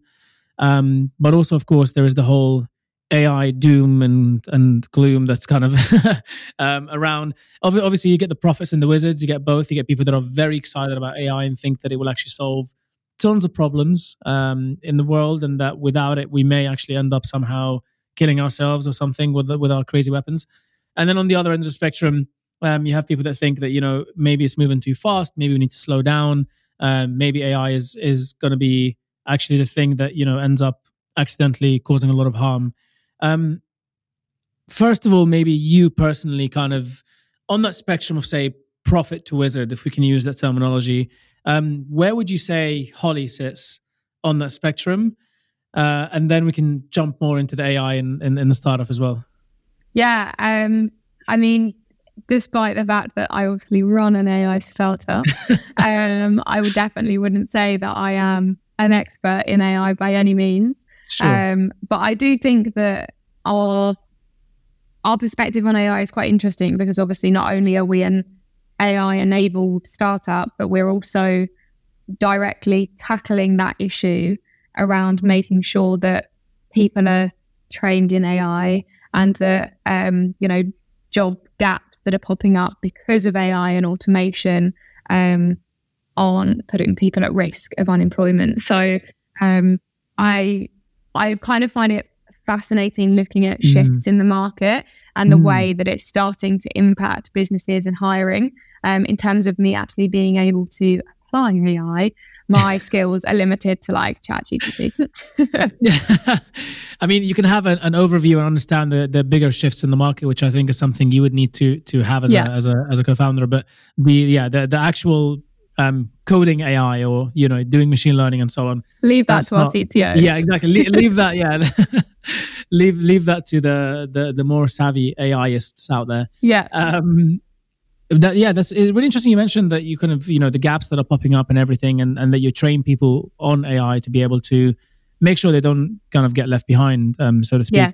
Um, what what's been kind of the general uptake around that? What's been the sort of some of the way that you're trying to tackle that?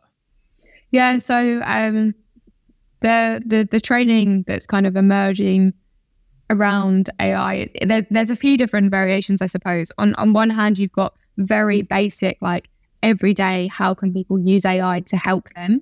Um, so there are a lot of courses that are on our platform that will help people to understand that. Um, in the same sense that one of the ways that our platform uses AI is we use AI to basically scrape um, to pull data from people's um, resumes from their CVs to then also generate bios, um, which then inform like their career pathways. So in the same way, it's like if someone is applying for a job or preparing for an interview, how could they yeah. leverage ChatGPT to best prepare for that interview um, and get like trial questions and um, you know refine their answers and all things like that. And that's one example, but then there's also actual training pathways that will enable people to become specialists in AI. So Microsoft um, are one of the training providers on our platform. Um, and like they, for example, have, uh, I think it's an objective, and don't quote me on this, of um, upskilling, I want to say 10, 10 million people in AI um, in the coming years. So through the training programs that we provide on our platform. Mm. So um, yeah, there's That's a whole incredible. whole realm of training out there, which helps, I think, to make people realize that it's not this, you know, huge, um, scary thing that they're never going to be able to understand anything about. If you start at the very basic level, um, even, you know, I could do it. yeah. I mean, get, give yourself some credit. You're being very humble. um, I think it's. Um, I think one of the most fascinating thing things about it is that we are all starting almost from square one with this new thing that's come on, that's come up, and the opportunity here is incredible for anyone that can use a computer and type on a keyboard and talk with this thing. Anybody who can do that quite well has almost an equal of a chance to be able to get really good at this, get really good at prompt engineering, and get really good at using GPTs and and and working with them because um, it's almost that you know if you because it's so new, there is tons of ways you can learn about it. There are so many like there's so many people trying to jump on the trend. Like you can do this thing, you can command prompt in that way, you can do this thing on that way, you can do that thing that way. And the beautiful thing about it is that how accessible it is, um, because it's just typing on a keyboard into a chat. Like that's you know, and and obviously that's the more basic side of it. Obviously, it gets deeper than that, and you can use APIs and do a whole bunch of stuff with it. That's incredible. But at least at a very basic level, um, you can learn how to use GPT to help you in so many ways now. Um, and, yeah. and it's almost as though we're all starting from the same place with it because it's so new. Definitely. And I actually think, I mean, that's one of the main reasons why we started by focusing on tech and data careers. So um, all of our training pathways and opportunities are tailored currently for people who want to pursue a career in tech. And um, it's it, I remember I visited a, a, refugee camp in Greece, and I was running a session for um, everyone that, that lived in this camp, um, kind of opening their eyes to the possibilities of a career in tech. And I think when you first hear the word technology, it feels really inaccessible. And obviously, you do have the challenge of actually having physical access um, to, you know, internet um, and to some kind of device. And there are obviously charities and some of our partners that are tackling yep. that. But there is also huge opportunity in the sense that the volume of e learning resources and training programs that are free and open to anyone that exist in the tech and data space doesn't compare to other industries. So mm. providing people have that device, then we're able to actually connect them with with the users and training to help them actually make their kind of first step in that path. Um, not to mention, obviously, as well, yes, AI um, obviously is potentially changing the type of tech jobs that are out there, mm-hmm. but there is still a growing demand for tech and data jobs. And also, even from the remote perspective, um, when we consider the you know geographical mobility um, and global requirements of our of our user base, being able to specialize in an industry where there are remote opportunities is also hugely hugely important. So um, yeah, all of those trends in level access that we're seeing in AI, I think, are also visible in in the tech space more broadly which is is really exciting. It's a really good chance to disrupt this market and really level the playing field. Yeah, incredible. And I guess with that as well, um, I did mention earlier with access to a keyboard, and definitely should be conscious that some people don't have that, and providing that accessibility is very important. Um, but also the the I, I, mean I'm aware, by the way, and this is something we take for granted a lot in the West. Actually, um, we think that everybody has smartphones all over the world. That's just simply not true. Um, there are people that are still using phones that can uh, call and text um, in, in many parts of the world. And finding ways to be able to work with that as well is very important and support people that don't have access to the technology that we have um, so available is definitely very important. Um, providing people have access like you mentioned uh, to those things and and finding these courses i guess being able to find um, to have a platform or a place where i can find trusted sources of information uh, that I can use to actually upskill myself in some ways really important. The other thing around that, though, um, I was going to mention is around sort of qualifications and, and that sort of thing. So, one of the obstacles I'd imagine that can get in the way is how do you? I am a I am an interviewer uh, in a in a in a big company somewhere, and somebody comes in and says on the CV, "I do this, this, this." You know, without having to go through a myriad of tests and so on, um, how can I confirm or or be sure that you know the person it actually has a is qualified without the official qualifications so to speak. Is there a piece around that that you work on or that you do with sort of some of the charities and organizations that you work with? Yeah that that definitely is. Um and i mean it's it's kind of an age old problem right? Um, yeah, well, yeah. in the anyone can write a cv and i actually think it's become easier to um understand what qualifications people have now that we're all using technology in these e-learning platforms than it probably once was when people literally just had kind of a, standard CV. Um, the way that we kind of tackle it is because we don't offer the training ourselves. It means that the majority of training courses that are listed on our platform do have some kind of badge or certificate um, or verification attached to them. Um, a lot of the time, we're then, well, it's kind of two parted. So at the moment, a lot of it relies on um, actual upload of, of certification and proof from our users. That then is held in their profile, and it means that employers can not only search for certifications and then find talent, but equally, when they're actually hiring someone, they can obviously refer to their profile for kind of validation. Mm-hmm. Does still beg the question of whether or not people might upload certifications that they haven't completed onto their profile. Sure. Um, so the other way, longer term, um, and we can only do this with a couple of providers right now, is obviously through APIs and integration, yep. um, which means that their certifications are validated by that provider and hosted on Niya's platform. Um, it's also interesting though from the employer's perspective, in that I have actually been, I suppose, surprised at how many like talent acquisition leaders and, and teams that we've worked with and that we've spoken to, actually, that's not so much a priority for them. I think, mm. you know, from the interview process and their own internal assessments, they're obviously testing for the specific skills required for that given role. And a lot of HR teams now have com- enough confidence in their own testing that they can verify that skill set independently.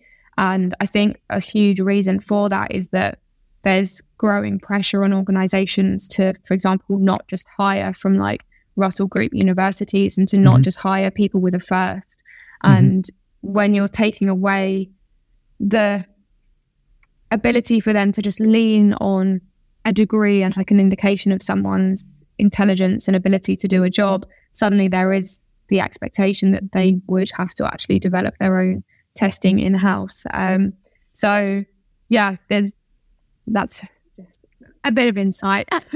Yeah, no, it's, it's fascinating. I mean, what I guess it's it's wonderful that within the tech world, it's quite easy to do these tests. Um, I know there are many refugees who, for example, will um, will have come to the UK who are, you know, um, incredible heart surgeons back where they come from, but the qualifications just don't match the same system, and therefore it's completely uh, discounted or it just just doesn't get accepted.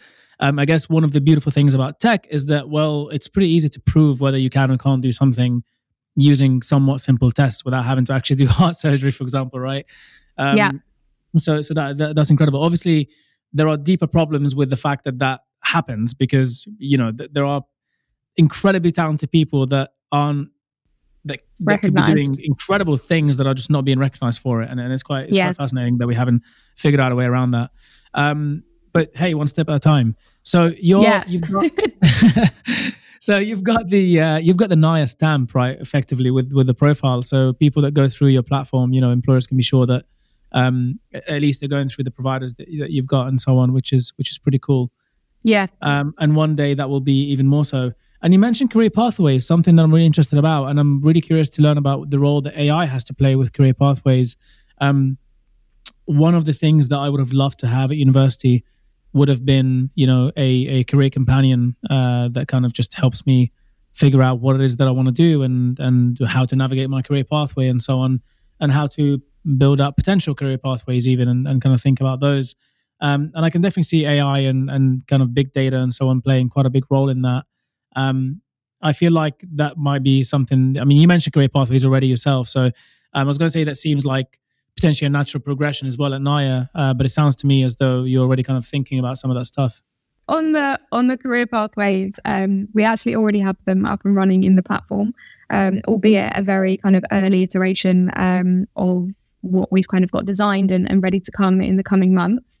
So um, essentially, the way that it works right now is, as I mentioned already, a user will sign up to the platform. Um, more often not than not, they will upload a CV if they have one, or they're able to kind of flesh out their their skills in their profile then the first port of call is, is using AI to then generate their bio. Um, and the users are also able to start feeding um, their career pathways by actually telling their bot, if that's what you'd call it, um, Sure. what kind of job they would dream of having. Um, and it could Amazing. literally be anything. Someone could say, I want to be the CTO of Facebook. Um, and depending on um, the role, the seniority, the industry, the type of organization um, that that company is, um, it will then help to kind of basically break down what kind of role that person aspires to hold at some point in time. And then it will take, based on their profile and their existing skills and where they are today, against um, the kind of longer term skill requirements that are needed for not just that job at some point in time, but also the career steps to, to get there. So kind of natural Amazing. progression. Um, and at the moment, our career pathways will then match them to what the most relevant training is. So all free training programs. Um, the biggest advantage is that it's obviously multi-vendor. So rather than an individual just going onto like one training website um, and completing whatever courses they think is best, we'll be pulling from different places. So it might be that you start off by doing um, an entry level course from IBM, for example. They have a lot of free training. Um, and then you specialize and do one from Salesforce and then one from AWS because you need to have both of those kind of you know skill sets to then keep going in that career. Um, and then it will also weave in job recommendations. So that's what it is today. Um, we the next That's so phase cool. of development is looking also at like salary expectations um, and also making sure that because there's a lot of people that also don't know what job that they want and obviously that that is okay and we need to make sure that the tool is also designed to offer recommendations of roles based on what we're seeing as demand in the market. So if there are skills gaps right now in a certain area, then obviously that means that it's going to become easier for someone to break through and find, um, you know, a well-paying job in that field.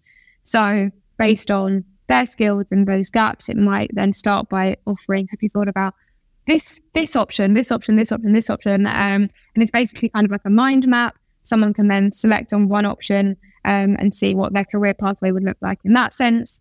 Um, and also then starting to weave in the networking piece and the mentorship and the events.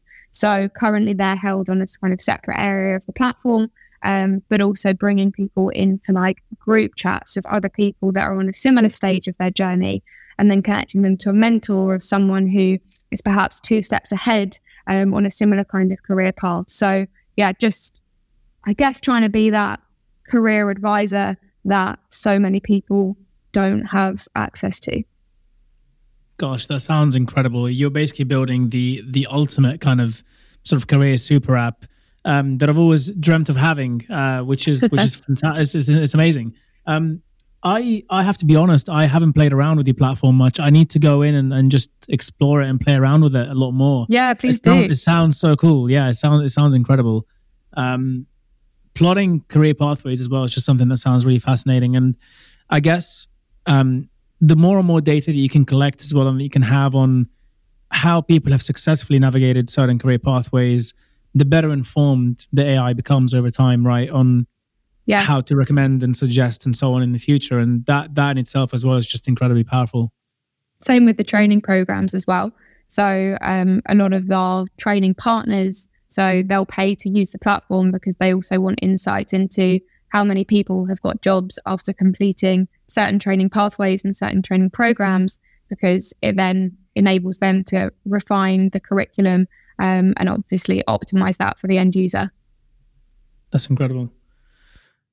So AI uh, is going to be helping quite a lot by the look of it, which is great. So there you are. There we are. Um, I suppose AI can also be thought of as just automation, right? It's uh, it's just again algorithms that are automating and making things easier and better, and and and making computers and software more powerful and more advanced to deliver deliver more benefits. And so, um, yeah, done done for the right reasons and and and, and done properly, then then yeah, should be uh, should be pretty good. Um, I wanted to ask you um, around. Uh, you just mentioned sort of the the uh, training providers and so on this may be a little bit kind of extrapolated from from the world you're in right now, but just kind of curious to to hear thoughts, given that you're so involved with this world of career pathways and training and so on, universities and you know traditional education and so on. Um, is that is that something you think about at all, just in terms of kind of like where it's going, where it could go, where it might go, how it's affecting any of this stuff, and you know, not to not to um, not not to be too on the nose, but you know, how necessary is it in some cases and so on. Um, yeah, curious just here. Do you ever think about that at all, or is that something that you two focus on kind of the what you're into right now? Yeah, I think it. I mean, it definitely sits kind of on the periphery of the of the world that we're we're operating in.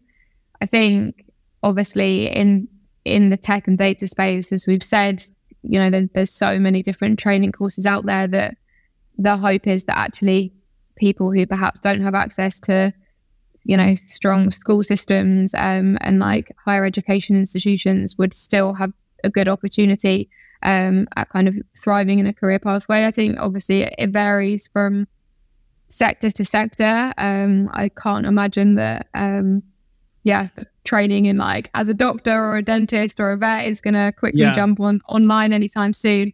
I also think personally, I have, um, I've had quite a I hold quite a strong opinion around the kind of education um, sector just from my own experience, in that I was always someone through school who really thrived in kind of more active learning environments. So the I chose to go to university, um, but only under the kind of premise that I would do a very specific course. Um, so I did.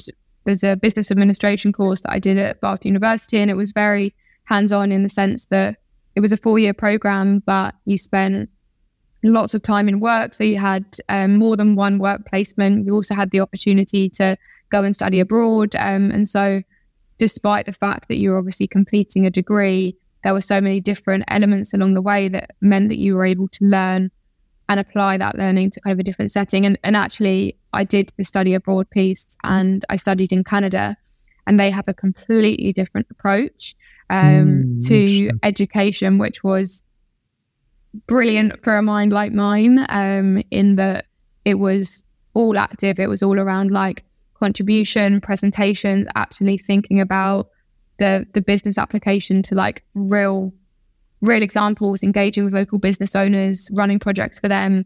Um, so I think that that there's definitely going to be a time, probably quite soon, where there'll be a real shake up in the space.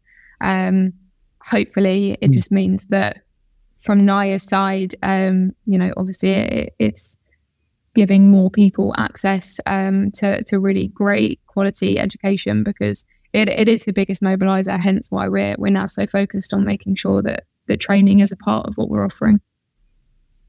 That's really incredible. I'm very happy to hear that because I do think that the education system can do with a with a lot of changes. I, I do have also personal um, thoughts around that. In that, I think it can be done a lot better um, to cater for different types of students and you know different levels of energy and you know some people are more hyperactive than others some people are less hyperactive than others and so on. And this one size fits all with age grouping and a whole bunch of things around it to me is just it just seems a little bit archaic. Um yeah. and, and i'm really happy to hear that you know things are slowly shifting. And i've always kind of just as a, as a thought experiment kind of thought what if the government decides all right we're going to pause education for two years or something okay sorry, but you know, a bunch of you are not going to have school for two for two years, and spend that time just completely rethink the whole thing. So bring all of the somehow figure out how to work with all of the staff and all of the organizations that deliver, you know, all of the councils and so on. Get them together to somehow figure out what are the problems, how can we fix it, what sort of better models can we come up with? Because it feels to me as though they're too busy delivering the current system and they don't have enough time to think about how can we make it better. So if we just pause it for a couple of years and just kind of, obviously it's unrealistic, right? But that's why it's a thought experiment. that's also that, that's also why I'm not working on an education board or anything like that. Um, yeah. But yeah, but I've always just kind of thought, you know, if we did do that, I wonder what sort of process or approach would come up with, what system would come up with, and I wonder whether it would be similar to the one we have now or whether it would be uh, quite different. Yeah, I, I, I, I also think you know you need to it's all well and good getting the people who are delivering the you know the the teaching and everything together but also bringing not only students but people who perhaps haven't had the best experience in the education system and actually bringing them into the conversations and understanding why our education system isn't serving them and what their ideal would look like because you know you even look at the difference between Gen Z and, and millennials. And when we hear um, HR teams talking about the differences in in hiring and how they're actually engaging um, these kind of different age groups, it's crazy how, how the kind of the, the, differences and how they're attempting to tackle that as an organization. And mm. businesses are forced to constantly evolve because without that evolution, they're suddenly going to see their talent pipeline run dry. Whereas because of the way that it's instilled in you. I mean, certainly here in the UK, that you're going to work your way up through some kind of education structure, right? It, it, it means that perhaps you're you're not as open to other options. I mean, I I went to a good grammar school, albeit a, you know a public school, but it, the the expectation was that everyone went to university. And I remember turning around to my mum and dad and I was one of those annoying kids that said that they were going to be an entrepreneur from day dot. So I turned around to my oh, mum wow. and dad and was like, how, was how like, did that go down? well, I, actually, really well. Um, okay, good. Incredibly supportive, but as in they were kind of okay. like, I said to them, uh, well, I want to start my own business. So why do I need to go to university? Um, and my mum and dad were like, you know, it's, it's, it's up to you what decision that you make. Um, and, and that's why it got to a point where I was like, I'm only going to go if I go to this one course because I know mm. that that's mm. going to be really good for me.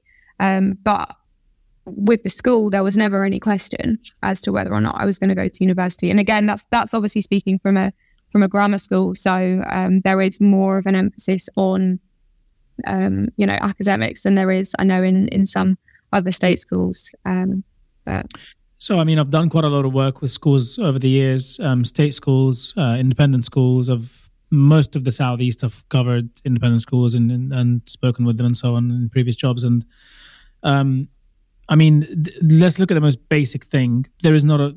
I did. I didn't come across a single school that doesn't look at how many, um, how many of their uh, graduates from you know college, sixth form, end up in Oxbridge yeah, um, exactly. And what percentage end up going to university and what percentage don't. And so th- there is definitely a big pressure in terms of how their success is measured through Ofsted and otherwise um, around, you know, well, how many of you end up going to university and which university? Are they Russell Group? Are they top unis and so on?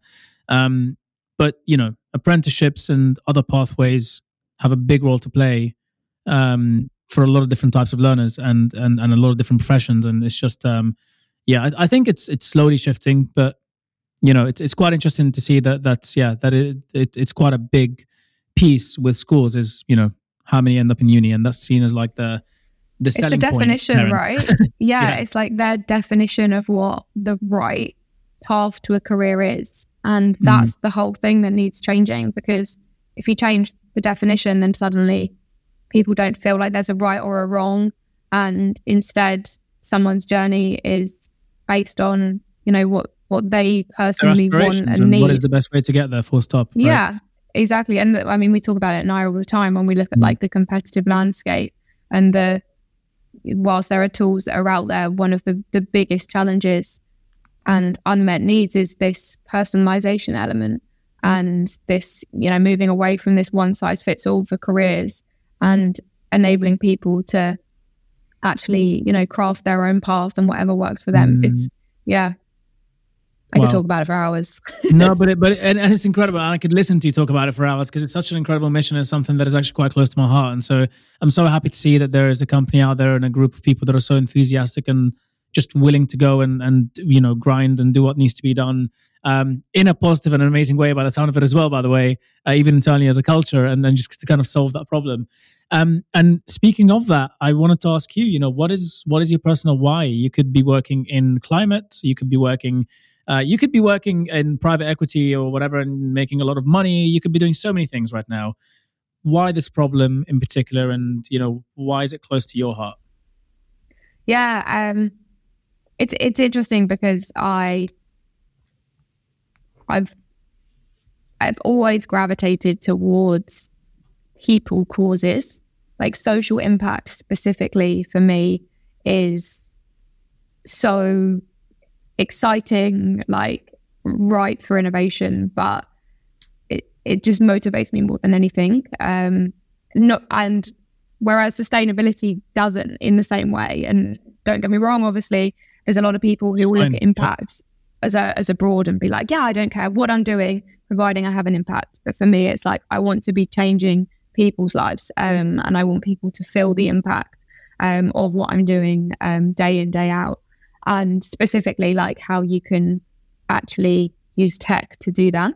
Mm. I think that it's actually, I think, quite deep rooted. Um, so, in the way that I was saying that I didn't necessarily kind of thrive in school. I mean, don't get me wrong, I still went to a grammar school because I was pushed. Um, yeah. But I always enjoyed like I used to volunteer so much outside of school and mm. just loved talking to people. Like when I was a tiny tot, my parents would laugh because I'd be like making conversation with strangers and I've always been fascinated by different people's backgrounds. And I think as a result of that, I had the privilege of getting very close to people from all walks of life and, you know, actually seeing the the different challenges that people face and, and the lack of equality that exists in this world and how relatively you know I've come from a, a good working class background but had the support of a family a roof over my head a good education and and how that has actually enabled me to be where I am today and mm. I actually I was talking to someone the other day um, about that there's one book that I always use to, to reference which is it's not how good you are, it's how good you want to be. And my mum bought me this book when I was younger, and I used to refer to it as like my pocket Bible. And it's it wasn't groundbreaking at all, like the book itself, but it was just that one statement for me as someone who perhaps wasn't like the top of my class um, in everything, and I didn't really know what I wanted to, to do. I was like, great, but you know, I can be as good as I want to be. So I, I'm just going to keep on getting better and better and better. And that served me really well. And it still does now in terms of, I guess, the my work ethic um, and the way that I operate day in, day out. But I've realized that obviously not everyone has the same thing in their hand. So it's all well and good saying it's not how good you are, it's how good you want to be. But it's easier for some people to be as good as they want to be. So that inequality is what just drives me because I don't want people to feel like there are external barriers in their way. And I want them to feel like they have control over their path. And, you know, people, not everyone has that right now. Um, and that's what needs to change. That's incredible. That's such a beautiful note to end on, but there is something I really want to talk about. go on, go on. part, part of me would love to just be like, "This is let's stop here" because that that was beautiful. Um, and yeah, what what a mission! I mean, it, it, there is a there's a Latin quote that I love. Um, it's I, am going to butcher this. Uh, Materiam superabat opus, I think is how you pronounce it. Um, and um, maybe I'll send you something about it, but it's yeah, very very similar kind of thing in the sense that what it means effectively is you're where we come into this world with certain material. Um, so uh, we come into this world with, with certain things that we have, genetics or otherwise, and it's not necessarily that that matters, but what matters more is what we do with it and and what we achieve with what we're given effectively or what we have around us. And um, yeah, so it's not how good you are, but it's how good you want to be. Uh, but what, you, you're also changing is that you're just helping everyone kind of get better material to begin with, which is incredible. Um, I really wanted to ask you just because it's something that, that I would love to talk about, even if briefly. It's just you know you could have done this as a charity or a not for profit um, instead of a business, and and you've got experience with with nonprofits as well, right? Um, why did you choose the path of doing this as a business as opposed to doing it as a as a charity? I it was it, it could pure, be non-intentional as well. By the way, you that's a perfectly fine answer. I mean, yeah. No, it very much was intentional. Okay. Um, and it's it's not to do with like. I think a lot of people assume that when you're building a for-profit business in an impact space, it's because you're motivated by money. Um, and that that's not the case at all, and nor is it the case for either of my co-founders, um, and certainly the team for me, it's more if you build a commercially viable business and a company that can scale sustainably that on its own and doesn't depend on you know donors and and mm. fundraising and, and everything like that then your ability to touch more lives is is obviously it then becomes limitless and you know, I mentioned earlier, 500 million people. Yeah, we're talking huge, huge numbers here. This is like systemic issues that need to be completely shaken up um, and looked at in a completely different lens. And by building a profitable business, it means that we're actually creating a platform to, to do that and, and to have that impact there's one quote and I always absolutely butcher it and I and I feel like I need to research it and work out what it is because I reference it all the time. um, but it's something along the lines of like you donate a pound to charity and it has one life. But mm. you donate or invest a pound into a organization that has the impact of that charity and suddenly the life of that pound goes on and on and on and on because it's the way that your business is designed. Um, so yeah, that's why it's like all well and good if we we make a lot of money and we're a unicorn. Oh, obviously, I'd love it. It's a great story to tell.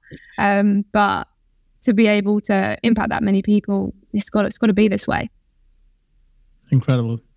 Well, I thought that the previous note would have been the perfect note to end on, but it sounds like there's a, just a, an equally good note to end on. as well. Um, Holly, I wish you the absolute best of luck. Um, not sounds like you don't need it, but I wish you anyway uh, with reaching your goals of helping 100 million uh, people through the platform um, and everything else that you say your mind to. Thank you so much for making the time today and coming on. It was such a pleasure to have a conversation with you. Thanks so much, Mo. Time's absolutely flown. It's been a real pleasure. Really Thank has. you. I'm, I'm, glad. I'm glad. I'm glad it's a two way thing. Thank you very much for coming on, and yeah, wish you all the best of luck with the future. Cheers. Thank you. That was Good for Profit with your host Mo.